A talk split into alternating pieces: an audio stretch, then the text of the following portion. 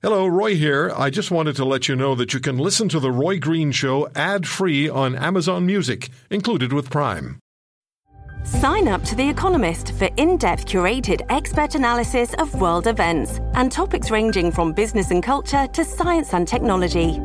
You'll get the weekly digital edition, online only articles, curated newsletters on politics, the markets, science, culture, and China, and full access to The Economist Podcast Plus. The Economist is independent journalism for independent thinking. Go to economist.com and get your first month free. This is the Roy Green Show podcast. I don't like it when people get involved in other people's business when it's none of their concern. And I'm speaking of what happened to Anita Prantera of St. Catharines, Ontario. She's 29 years of age. She has multiple sclerosis, which qualifies Anita, for a handicapped parking permit. But it isn't immediately obvious that she needs the permit when she gets out of her car, at least not all the time. And so well meaning busybodies butt in and I understand you see somebody get out of a vehicle, they park in a handicapped space, and they appear to be perfectly fine, and it makes you angry. And so you decide to do something about it, and you write a note and you put it on the windshield. And you feel like you've done your civic duty. Well, in this case, whoever did it to Anita did not do their civic duty. In fact, they insulted her and they caused. I would imagine, Anita, thank you for taking the time to, uh, to talk to us. Please tell me what what's your emotional reaction. We'll back up and, and talk about your, your about your health and, and, and, and what happened. But as you lifted that note off the windshield of your car and you saw the note that was reprimanding you for having parked in the handicapped space, what was your immediate reaction to that? Shock.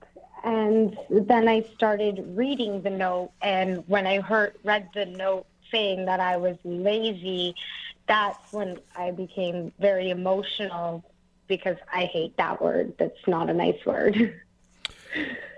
do you have the? Uh, do you still have the note? Yeah, I do. I did. I found it. And my purse and I still have it. And it's going up beside the newspaper article in the little frame saying my 15 minutes of shame my 15 minutes of shame turned into 15 minutes of fame.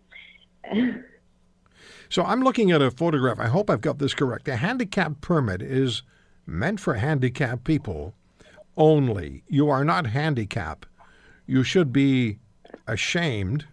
Person can't spell you should be ashamed of yourself for taking a handicap spot simply because you are lazy. Shame, shame.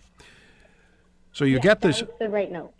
Yeah. So you, so you get this note, and there's no way that you can respond because the person has simply written the note, placed it under your windshield wiper, and left. Yeah. I was more shocked at the fact that that person had seen me walking. They had ample opportunity to come up and ask if I was legally and legitimately using that space, and I would have had no problem discussing my scenario with them if they were interested in listening. And but this... they instead cowered and wrote a uh, wrote a letter anonymously. And actually, one of the posts online said it perfectly. If you're not willing to sign your name to that note, your opinion goes out the window. Exactly. If you're going to if you're going to criticize, clearly that person saw you get out of your vehicle. Clearly that person assessed the situation as being one where you were fine, you didn't need the handicapped space because you looked fine, you got out fine, you walked away fine, and that is the time the person if they're going to cause uh, create a uh, a situation, if they're going to offer comment, that's the time they make the comment and to you face to face. Yes, exactly. How often does this happen to you? Not often. It's it's seldomly happens, but when it does, it's never been a letter left, an anonymous note like that. It's always been somebody up to my face asking personally, and it's more of a discussion that takes place. I never, you know, go irate, or if an irate person approaches me, I stand there and wait to diffuse the situation. But it, it's seldom, but it shouldn't happen at all. And No. that's So- that's so- the so- case here. Is it needs to stop. People need to realize that not every disability is visible. You have things like Crohn's disease, um, lupus, Lou Gehrig's. So, like all these things slowly progress, but they're not visible every day and every moment. But I could be looking fine walking into the mall. I might not look fine walking out of the mall, and that's that's the problem there. So tell us, please, what the symptoms of multiple sclerosis can be. It can be um, weakness, um, fatigue, so constantly tired, um, numbness, uh, pain, um, involuntary muscle spasms. You can have paralyzation from it. It's a snowflake disease, so not one MS patient is the same as another MS patient because it all depends on where the scar tissue has happened throughout the progression of the disease itself. So you could be reasonably mobile, walking reasonably normally, um, at five minutes past the hour, and by 20 past the hour, the condition could cause for you a situation where nobody would question why you parked in a handicap space because you'd be walking in a manner that the multiple sclerosis forces you to walk at that particular time. Yeah, yeah, it's definitely an unpredictable one too. That's for sure. You said uh, a couple of minutes ago that, that you have been confronted by irate people. Not often, but it has happened. Mm-hmm. What do these people say to you? Do they ever ask? Do they ask if you if you have a condition that No, requires? Those are the people.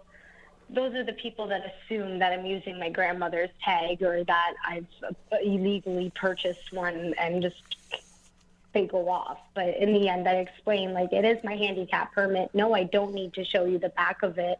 Uh, that would be something an officer would do. And if you do feel like I'm abusing it, I'm more than willing to stand and wait for a police officer to come and check for You you. do- you- you- By that point, you're offering to show them pretty much, and they leave you alone. You don't need to do that. No, and You don't nobody need to need do to that. do that. The we people assume the worst. They assume the worst. I, I can only imagine how you feel because you're you're living with the with the condition with the with the uh, with the illness with the disease. That's enough of a challenge to live with. You're just 29 years of age. You're a young person. You have your life ahead of you. You're going to have to battle this challenge, um, and and you're willing to do that. And you were given a handy, you were assigned a handicapped parking permit because you need it. And so to the people who, who, and to that person, I, I you know, it's quite possible the person listening, the person who wrote the note, would be listening. I, I have a question for that person. Who appointed you guardian of handicapped parking? So my word to you is butt out. You have no idea what a person's health challenge may or may not be. If you want the job of bylaw officer, apply for it. Otherwise, keep your pencil and self-righteous notes to yourself. Mm-hmm. For sure, I agree with you 100%. I just don't want anybody else to have that happen to them again. That's why I was so happy that it did go viral the way it is, so that you see the response of the gen- public does understand that there is invisibility, invisible disabilities out there, and we're willing to repost and stick up for someone they didn't even know. So in the end, I look at it as a big positive in my life because it made me be able to be a spokesperson for so many other people out there that are scared to get their handicap permit because they don't want to be shamed the way that I was supposed to be shamed. May I read a few lines from the uh, Sun News article? Sure. All right, I, I, I want I want you people to listen to this, please. Those of you who are instantly ready to write an editorial note and leave it on the windshield of someone you assume should not be parking in a handicapped space. The story says the most frustrating thing for Anita was the use of the word lazy. Quote, if I were lazy, I'd have been put in a wheelchair three years ago and had given up. Instead, I went to the Hotel Dieu Shaver. I had intense physiotherapy. I taught myself how to walk and think again. The disease has affected every aspect of Anita's life. She had to sell her investment at the pizzeria she owned with her sister because she was not able to work in the heat. She switched careers altogether from culinary to retail. The note came a day before her first shift at Walmart. This isn't the first time Anita has had this problem. She had a similar experience outside Foodland in Thorold, that's in Ontario. I was getting into my car, and an older gentleman parked next to the handicapped parking spot started yelling at me about how I'm using my grandma's parking permit and I should be ashamed of myself. She said, luckily, a uniformed police officer was able to defuse the situation, and so here you are. You've battled and you battled that illness, and you mm-hmm. you've battled it hard. And and I, and my hat's off to you. Yeah. I guess I guess I did a very good job fighting my illness because I apparently don't look handicapped anymore. No, I take it as a compliment because if they had seen me two years ago, there would have been no question. three years ago you could have given up. And I didn't because I have so much more to give to the world in walking straight. And I'm not saying anybody who's in a wheelchair from MS has given up in that sense either because, like I said, every situation is different with every patient. Just with mine, we did have the possibility of sending me to rehabilitate those muscles that were starting to deteriorate. I just wanted to talk to you today. I wanted people to hear your voice on this program. I want people to know what your situation is that you're a battler, that you're a fighter, that you're not giving up, that you've had opportunity to, uh, to just let the disease take over your life, and you've decided no, you had to make major changes in the rest of your life uh, with the multiple sclerosis, but, but you're, you're fighting it and, and you're doing amazingly well. So, Anita, well done, and thank you for taking the time to join us, and we're all on your side. Awesome. Thank you very much. You have a great day, You, Roy. you too. Bye bye. Bye. Anita Prantera from St. Catharines, Ontario. You're listening to The Roy Green Show, weekends from 2 to 5 on AM 900 CHML. Now, the vast majority of cops are great men and women. They put themselves in the line of fire, literally. You've heard it many times, but it's true. When the 911 call is made, they rush toward the danger while everybody else is rushing away. So we have tremendous respect for police. We must have. They're special people. Who else puts themselves in between you and danger daily? Very few people go to work knowing that they may not come home that night as part of the job. It's a tough job. And there are bad cops. But there are also idiots want, marching along the street, keeping each other company with their dangerous, moronic chant, What do we want dead cops? When do we want it now? And who's riding shotgun on them, no pun intended?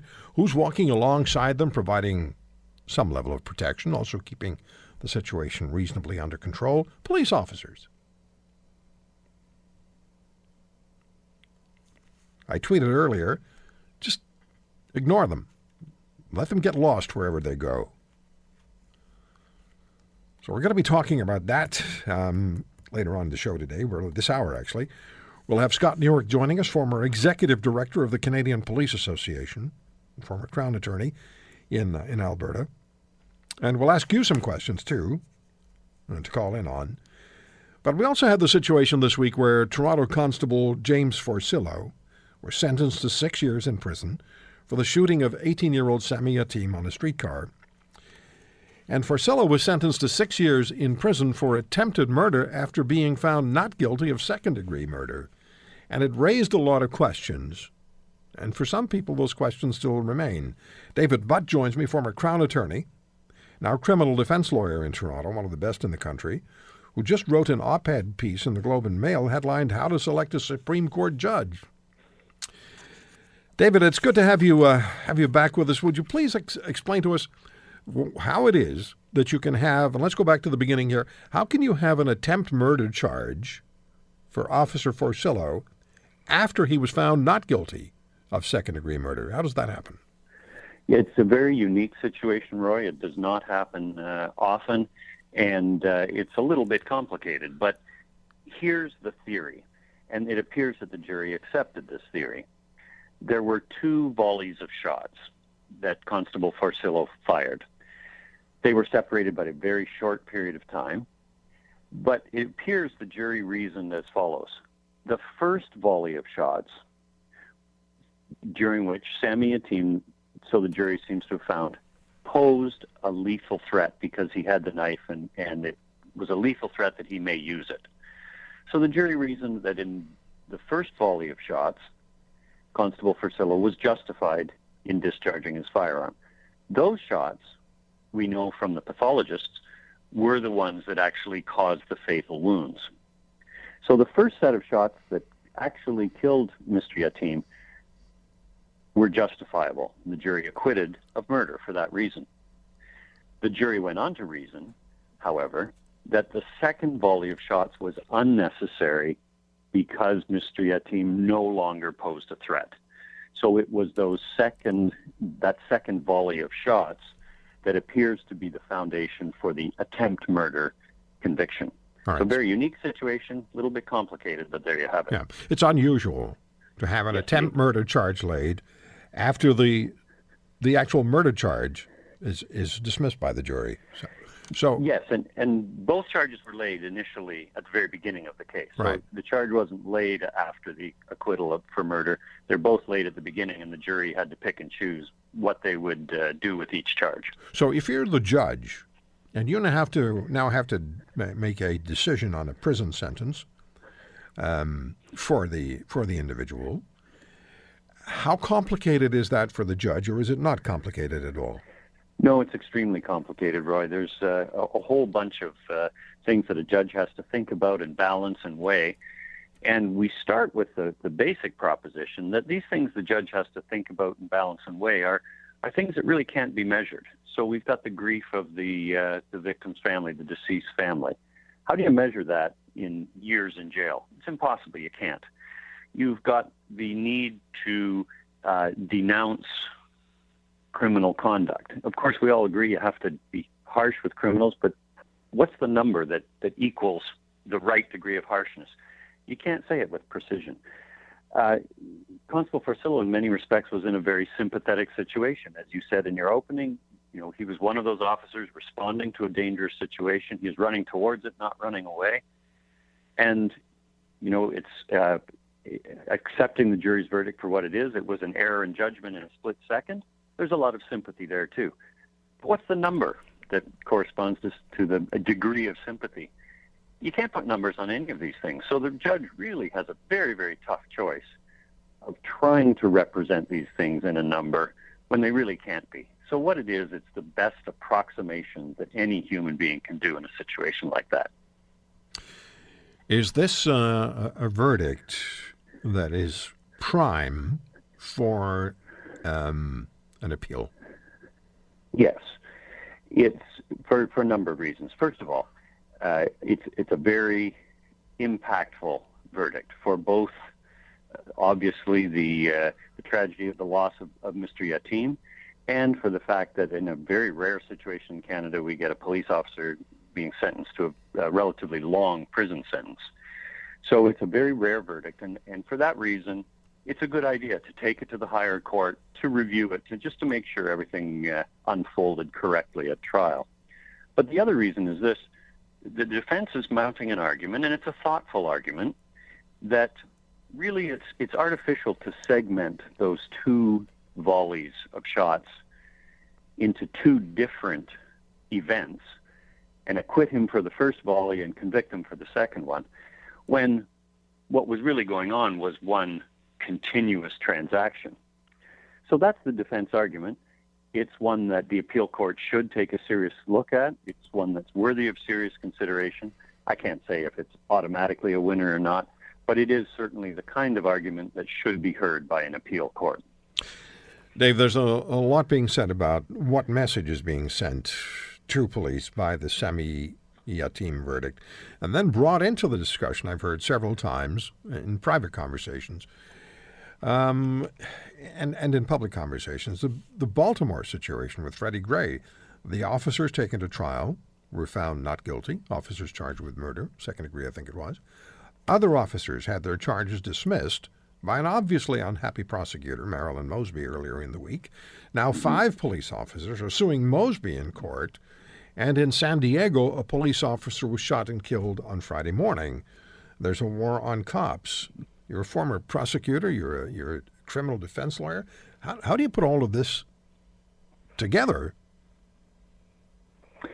Yeah, I, I think it's really important uh, to take each one of those cases and consider them individually on their own merit and not to get uh, inflamed with uh, angry conclusions one way or the other.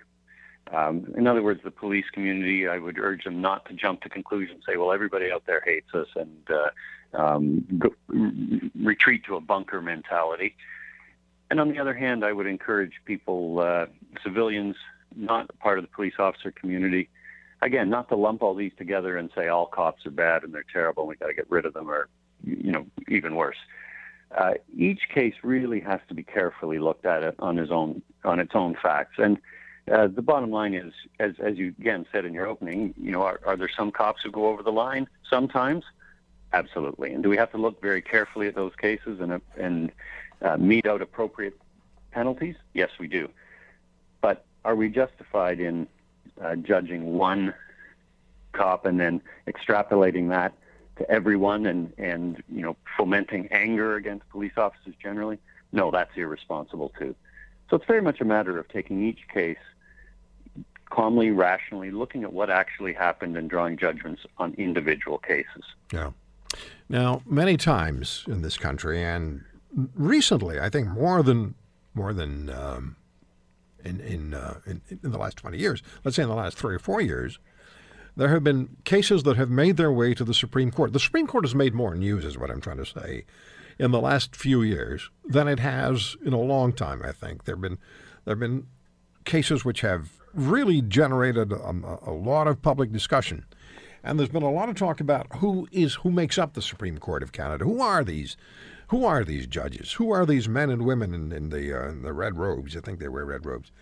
Um, yeah. they, they started out as lawyers, and they were apparently good lawyers, but they were also appointed to the courts they eventually supervised or took took uh, took control of, and and they moved up the ladder, as it were, uh, being appointed again by prime ministers and then eventually, a few of them, a very few, make it to the Supreme Court of Canada, which has the power and most recently has frequently, it seems, overruled Parliament, overruled the process, the parliamentary process, where a bill is brought before the men and women who are elected to, uh, to manage our affairs.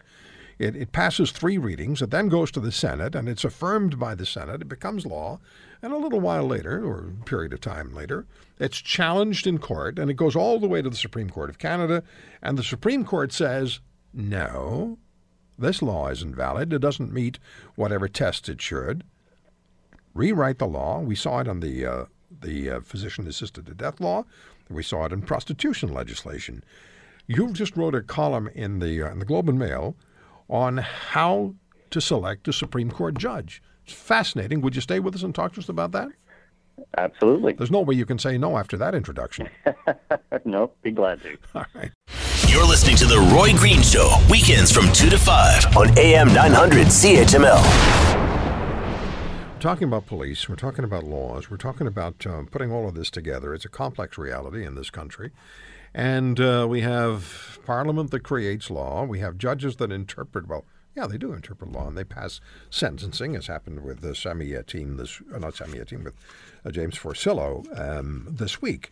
David Butt is my guest, former Crown attorney, uh, criminal uh, defense lawyer in Toronto, and now. And uh, David often writes for the Globe and Mail, and he has a, um, an op-ed piece in the paper today how to select a Supreme Court judge. I just want to read a couple of lines at the beginning of this. Supreme Court judges are central players in Canadian democratic governance. When they interpret our Charter of Rights, the judges create the social world we live in.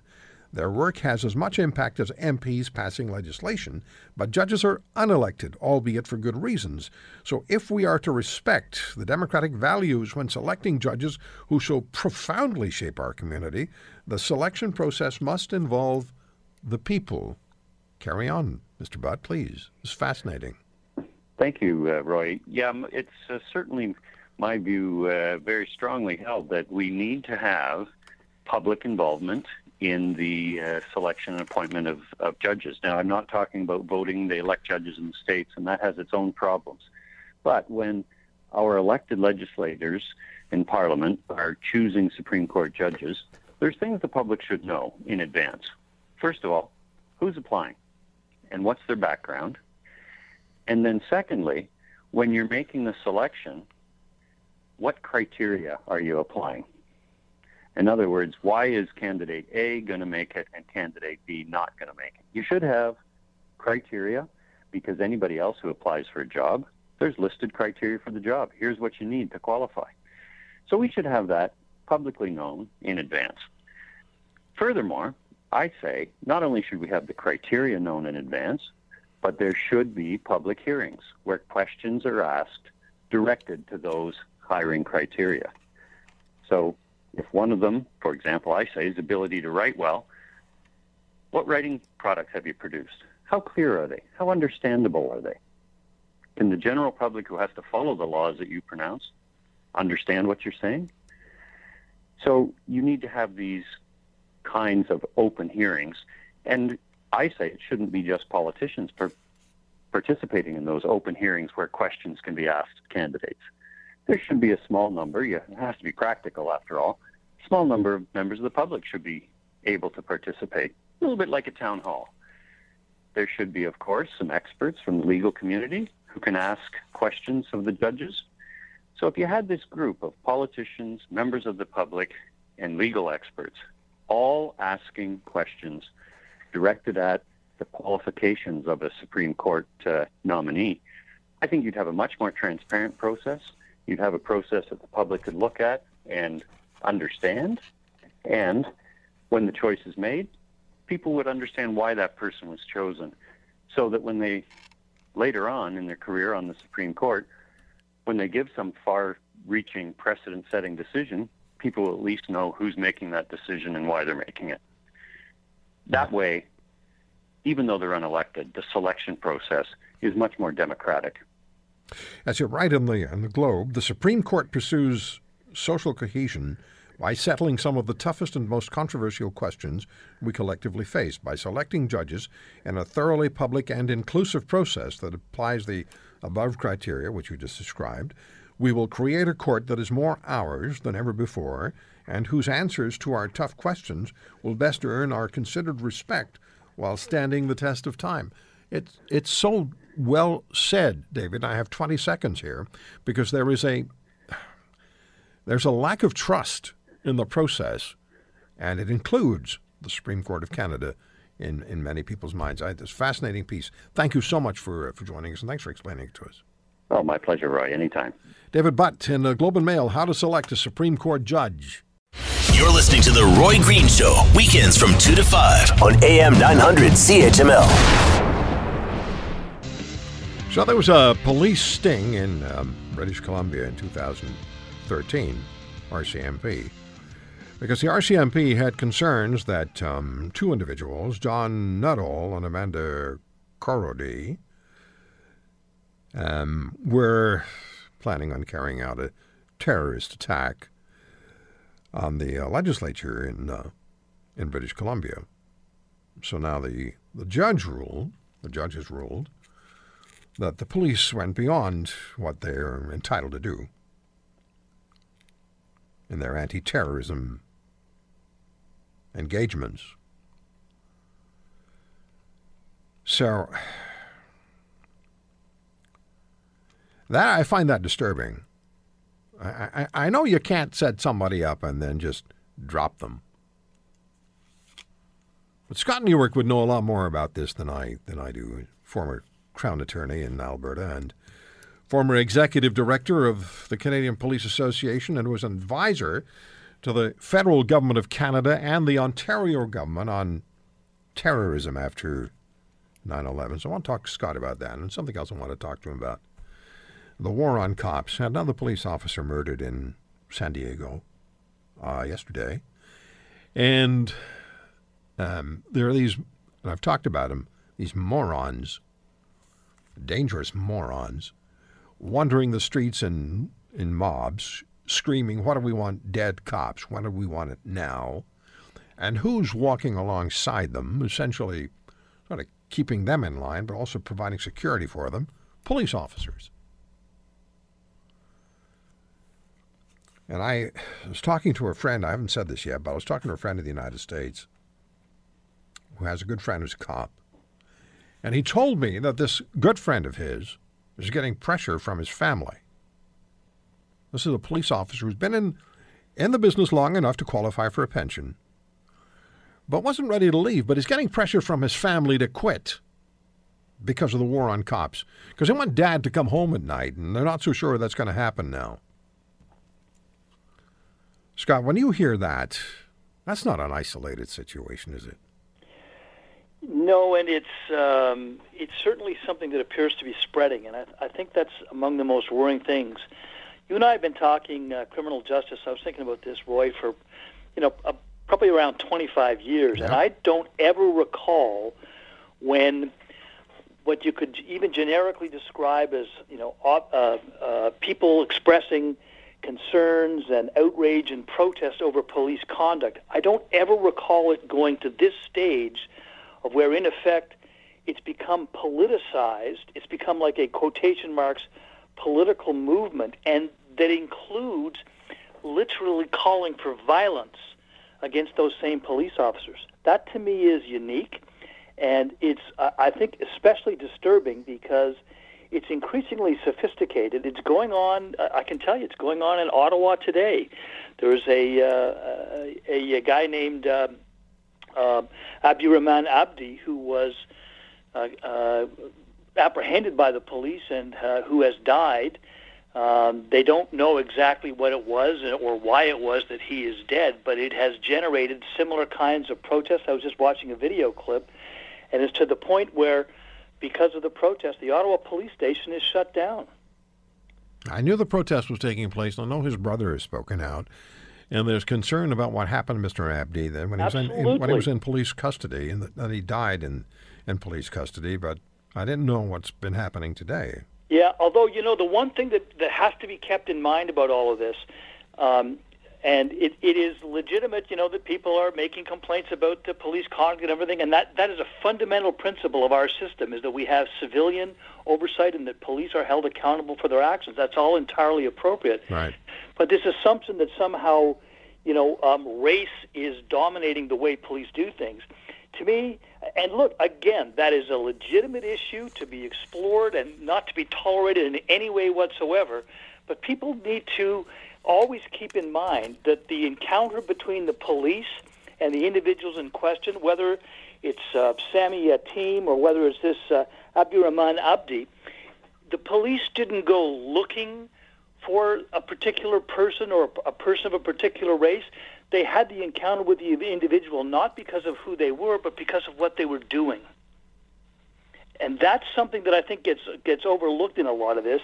In the analysis, somehow that you know this is all some terrible thing, and that the police, therefore, it's and it would one, be one thing if it was just you know the police should be held to account, but we we have seen to have been going. I don't think it's reached that point in Canada yet, but it's going to that stage in the United States of and calling for violence against the police because they are police. Yeah. It's very dangerous. Well, you know, I was, uh, I'll talk to you about that Freddie Gray case in Baltimore that created yeah. so much um, disturbance, public disturbance, rioting.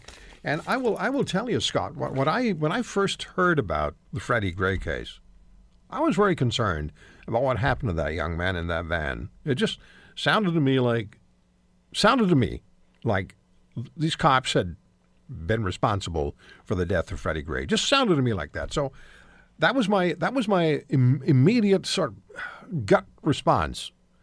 As the as you found out more about about the case, and you found out more about the prosecutor Marilyn Mosby, correct, more questions started to be raised. And now what's happened is that each officer who has been taken to court and been uh, and then tried, including murder charges, uh, found not guilty, and then on earlier this week, all the charges against the other, I think it's five, three, three or four officers. I, I don't. How many? Six in Six. total. Six in total. Uh, three of whom, by the way, are black. Right. So all the charges were dismissed by Correct. by the very same prosecutor, Marilyn Mosby, who still issued a political statement after dismissing the charges, and now five of the officers are suing her in civil court. Yeah, well, see that that's part of what I think is is concerning about this is that this is somehow being perceived as a political issue, and people uh, from you know all different kinds of interests are looking at the what they perceive to be uh, the political interest in taking one position or another, and that's unfortunate because you know our tradition in Canada and the United States, of course, is that the police are not a politicized entity. They literally work for to protect and uh, promote the public safety of all citizens. And to see the the notion of policing, and that's what I find particularly disturbing in the United States. It's the it's the very notion of policing that somehow is coming under attack. Uh, that's that's bothersome, and that goes to a larger, I think, a larger political agenda uh, that you touched on as well too. When they're actually reaching the point of calling for violence and harm against police officers, and hello, take a look. Guess what? It's actually starting to happen, right, in Baton Rouge and in Dallas. Okay, uh, and there are organizations. The shooter in Dallas apparently had direct links into the new Black Panthers. Um, you know, you know, Roy. Another aspect of, of this that is new, that I think exacerbates this, is that we live in a world now where literally everything is on video and you know available to the public within uh, minutes, and that that inflames this politicization of everything. And that's a reality we're simply going to have to deal with. So what? So what, I, so what I'm really interested in here, Scott, is what's the response from the police? What's the response? I'm not talking about the police brass. I'm not talking about the the management teams, at the top, the chief and the deputy chief, and the commissioners and the deputy commissioners. I'm talking about the officers on the ground, the cop who goes out on the street, the man, the woman who puts on their, you know, the uniform, puts on the utility belt, gets the gun, gets the badge, goes out to protect society. And if you ever want to find out how messy things can be, be without those people for 24 hours. Correct. I saw it in Montreal when I was in my early 20s, when the police in Montreal walked out.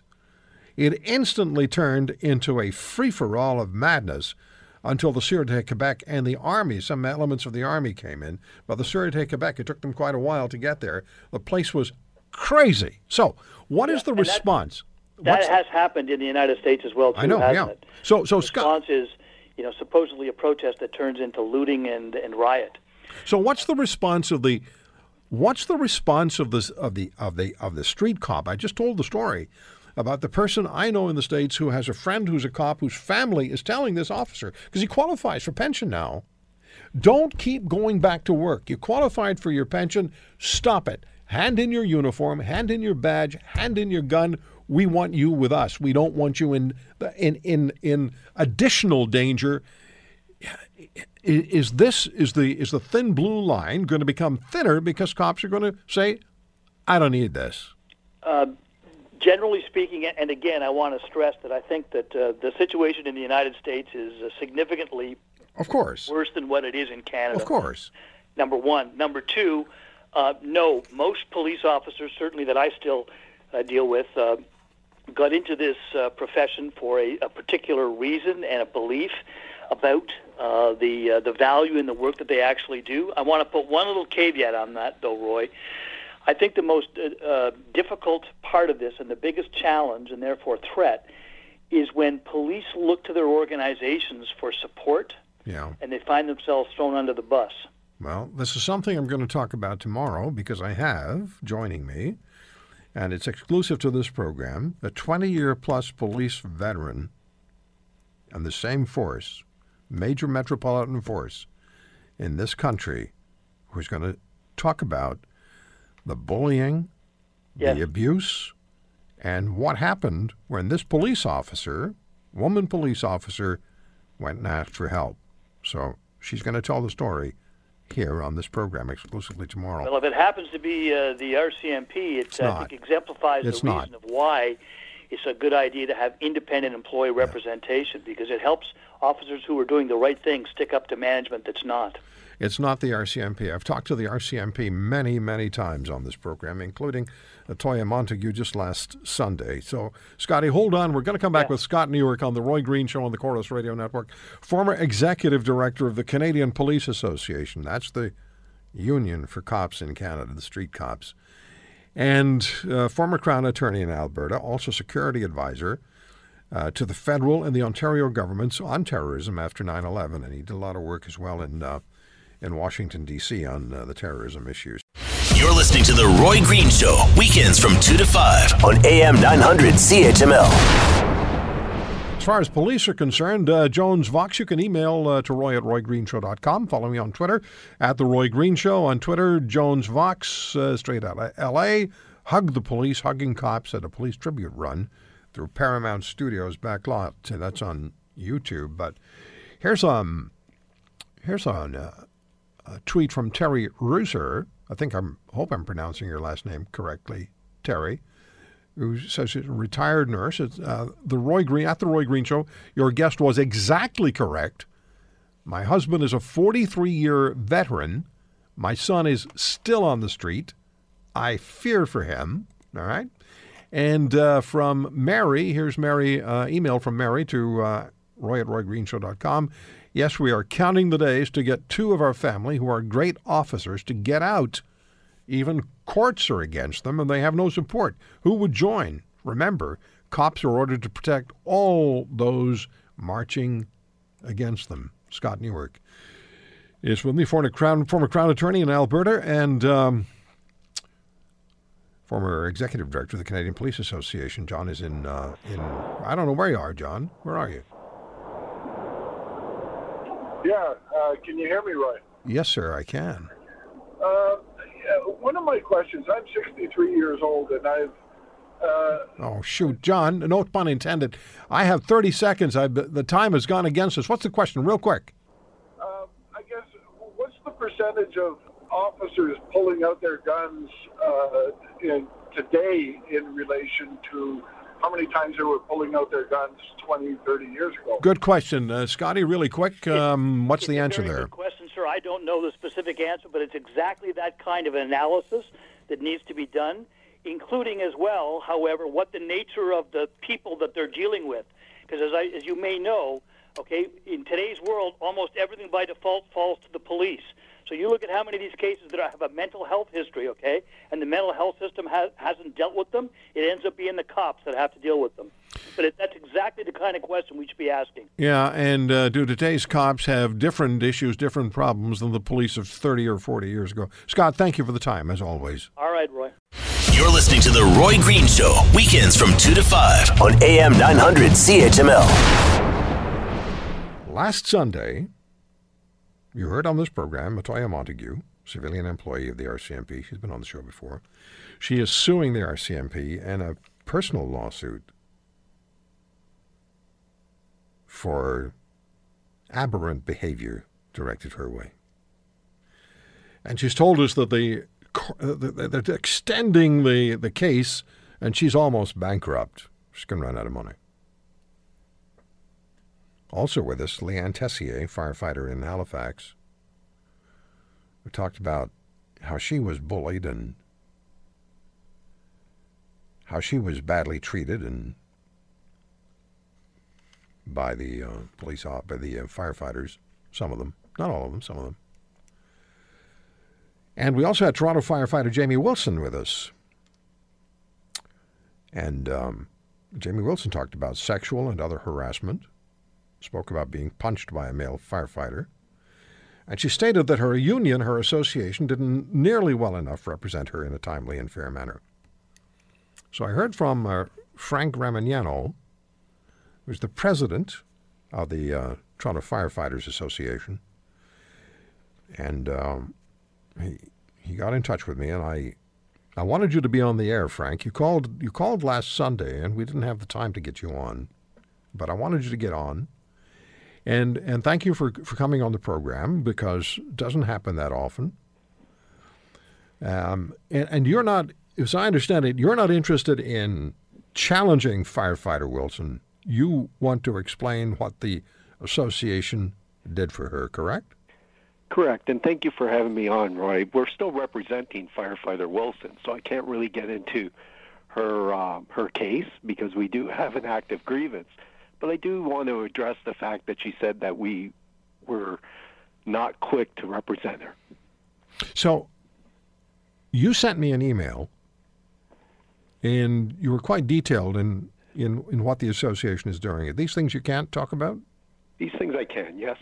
You can talk about the ones, the things that you that you emailed. Yes. What I want to do, Frank, is I want to play a few clips just for the people who weren't listening last Sunday, so they have an idea of what said what was said. I want to play a few clips by uh, firefighter Wilson. All right. Sure. So w- we're going to begin. I'll ask our um, I'll ask our, uh, our our studio to play clip number one. Hold on a second, though. Don't don't don't fire it off just yet. Um, and and I started by uh, by asking the uh, firefighter by asking uh, Jamie Wilson about what her situation is, whether she's in court or going to court. Have a listen. Are you in court now, Jamie, or are you going to court? Um, I have a Ontario Human Rights application that's on hold right now because the Toronto Firefighters Union have filed a grievance, but there's been no action on that grievance for the past uh, eight months. Okay, now the union has not been on your side. Um, I mean, they've. I've been in contact with them, but it's been over three years now, and I don't feel like anything's really moving forward. All right, so there's clip number one. Here's the next clip. When I when I asked Jamie Wilson to go back to the beginning, play it, please. Let's go back to the beginning. You did this job because you loved it. Yes. Yes. And you were good at it. I love the job, and I, I am good at it. And it takes an incredibly strong woman to do this job. And I've never met a princess, as you mentioned earlier. Um, but as uh, Maclean's wrote about um, Atoya, they, they broke me just like they broke her. I mean, you can't put up with years and years of abuse without it affecting you. And I kept pushing through and pushing through because I did love the job and I thought I could do it, but it was my nervous system that broke down after being assaulted by one member um, over a two and a half month period. He punched you in the face. Um, he he would um, he started out like that, like punching me near my face, but just stopping short, and then he started pushing, kicking, yanking, and punching me. And he was charged by Toronto police, and there was an investigation. Um, fortunately, he wasn't convicted, but as we know, there's a very low conviction rate with this type of thing. And the detective did tell me that the firefighters that did witness some of this abuse um, colluded with him and changed their story. All right, then I asked Jamie Wilson about some of the other things that happened to her. Here's what she said. What other things happened to you, Jamie? Um, it pretty much started from the beginning. I, I was a, a recruit and a training officer, was um, making sexualized comments, and I was just, you know, brushing them off. I mean, I was on probation until it got to the point where he pinned me up against a counter and shoved his groin in my bum, and he started whispering in my ear, and I was just terrified. Like, I, I knew it would be a he said, she said because there were no witnesses, and it just progressed uh, into my first hall. My captain would scare me. Um, at one fire scene, he told the driver to drive, and he left me behind. I had to walk over a kilometer with all my gear. Um, I, I was stalked in the fire hall. He would spy on me when I was sleeping, and it was it was scary. And I was moved, and then at that hall, my personal protective gear was tampered with, and my captain was bullying me. Um, When your personal protective gear is, is tampered with, that's the equipment that keeps you alive, right? That's right. Yeah, and my my helmet had been tampered with, and I actually didn't complain about it. I accused somebody, and that person called the union, and they did an investigation. Did you ever ask? Did you ever ask why? I mean, you know, well, I was the only woman at that fire hall. Of there was 24 men in total, and uh, did anybody stand up for you? No, no. I mean, I was already being called a slut at work, and being told I was lucky to be there, and just keep your mouth shut. So yeah, they did. No one stood up for me, and they never found out who actually did it. I'm going to play one more clip, and then we're going to talk to Frank Ramagnano, the president of the association. Uh, and, and I asked here about the association that is there for the firefighters. Listen. Jamie, there is a professional association, a union. We've, we've talked about um, with, with the uh, RCMP, we talked mentioned the union to you and and to Leanne. What function did your your association perform for you? Well, I think the problem is, is they don't understand violence against women. Um, they just want to sweep it under the rug, and it's all white males, so that's a problem right there. We need more diversity. Um, so I felt like I needed support because a grievance wasn't been filed, hadn't been filed. So I hired my own lawyer, and yes, it's been over forty thousand dollars trying to fight this. And if my human rights application does get heard, again, I will have to pay to fight that out of my own pocket, but I'm willing to do that because that's how strongly I feel that, you know, it's very important to have zero tolerance in the workplace for violence. Um, they need to punish these people that are committing these crimes. We need separate, separate sleeping areas and washrooms in all fire halls. We need cameras. I mean, if there was a camera, I would have proof, and I wouldn't have had to been have been investigated and be, be further traumatized. And we need bystanders. I mean, these are first responders that wouldn't even help one of their own that was a victim of violence. The detective called it domestic violence in a fire hall. And then we need roundtable discussion, small groups with firefighters so they can hear, you know, how these actions are impacting victims and make that connection. All right, so there are the clips that I wanted you to hear from Jamie Wilson.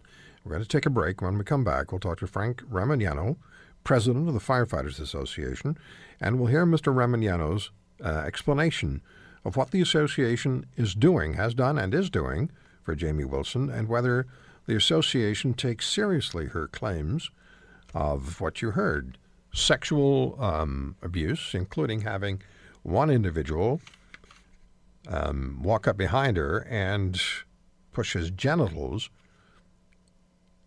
um, into her back. Stay with us. You're listening to The Roy Green Show, weekends from 2 to 5 on AM 900 CHML. Frank Ramagnano is my guest, president of the Toronto Professional Firefighters Association. Frank, uh, you heard what uh, I played the clips from Jamie Wilson, the ones I think our listeners needed to hear. Now, please uh, tell us what the association's uh, has done and is doing, and, and your view as an association of what uh, firefighter Wilson says happened to her. It's pretty serious stuff. It's very serious stuff. I, I'd like to first start off by saying the association will not tolerate, ignore, or condone discrimination or harassment. We're committed to promoting respectful conduct, tolerance, and diversity at all times. We value all our members, no matter male, female, or the color of their skin. In regards to some of the clips that you played, I have to address a few of them right off the start. In regards to the police, the police did investigate her allegations, but there were no charges. Uh, initially, they go through the proper procedure, they lay the charges. Once they finished their investigation, they did not proceed. There were no charges laid, there was no trial. In regards to the uh, equipment tampering, our investigation has shown that a junior firefighter sticker was placed on the helmet. So I think it's a little um, disingenuous when you say that the equipment was tampered, that it would uh, uh, interfere with your health and safety when we're looking at a sticker that is something that's really common to males and females. We have the junior stickers that we hand out to kids, and every once in a while they'll get on a helmet or other piece of equipment. That's what took place here. In regards to the history and what's taken place, in August of 2013, firefighter Wilson contacted us with allegations of harassment. We immediately contacted the city. Within two days, the city had hired an external investigating firm to look into all the accusations. So the city um, listens to what we tell them, and they proceed with investigating it. So you can't file a grievance yet because we don't know what they're going to do. While they're investigating, over 35 witnesses are called, so you can imagine this takes a lot of time. We are uh, helping firefighter Wilson. We're at all the um, interviews, uh, dates that she couldn't make interviews. We had them rescheduled, and we're working on her behalf. Let me ask you a uh, question, uh, just a quick question here. Uh, she sent me an, an, email, and she wrote, um, let me see. Um, I was terrified to go to work June 2013 due to the violence and cyberbullying I was experiencing. I reported the assaults to union reps in August of 2013. They did not want me to report the assaults to police. The lawyer that was present that day, however, suggested that I could go to the police.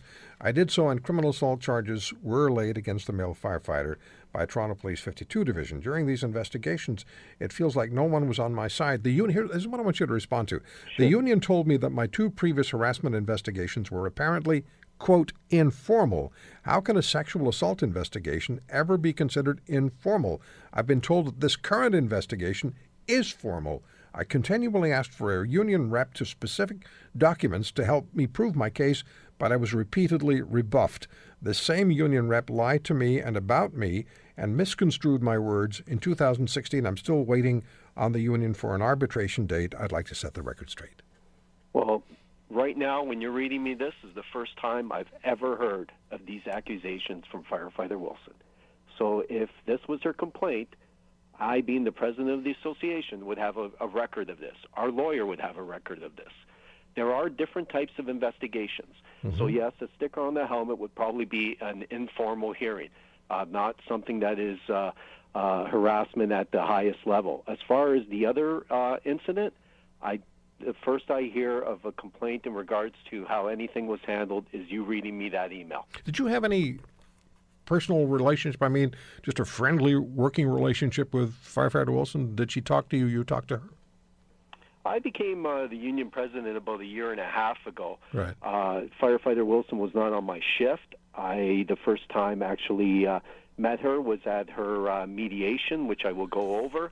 Um, so no, I don't have any uh, um, personal history with firefighter Wilson. Okay, Frank, well, well, we have a minute left here, and we'll talk again, I'm sure. But take that minute, please, and explain to us what needs to be said from your perspective.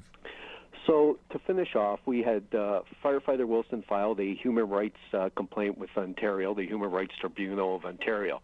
Uh, during that time, we held a mediation in which uh, we uh, we had our lawyer there helping her out, and we mediated an agreement. It wasn't to Jamie Wilson's satisfaction. Uh, consequently, once that was over, she had asked us to file a grievance. We filed the grievance because if you file a grievance before you go through the Human Rights Tribunal, uh, the grievance uh, takes precedence. So we we followed her wishes. We went with first a mediation there. During the uh, grievance process, we had another mediation okay. in which we brought in one of the top arbitrators in Ontario. We had a Frank, resolution. I, I literally have recommended. I literally have 20 seconds here. So the situation is is proceeding as it should by the numbers from your perspective, right? From our perspective, it is going right now. Okay. She's off on WSIB. Right. We've been able to get her LTD Okay. benefits, uh, WSIB. Frank will. Frank will And talk it. we will proceed. we'll talk uh, again. with the second phase. The satellite's going to cut us off. We'll talk again. Thank you, Frank. Thank you for the time. All right. Bye bye. The Roy Green Show, weekends from 2 to 5 on AM 900 CHML.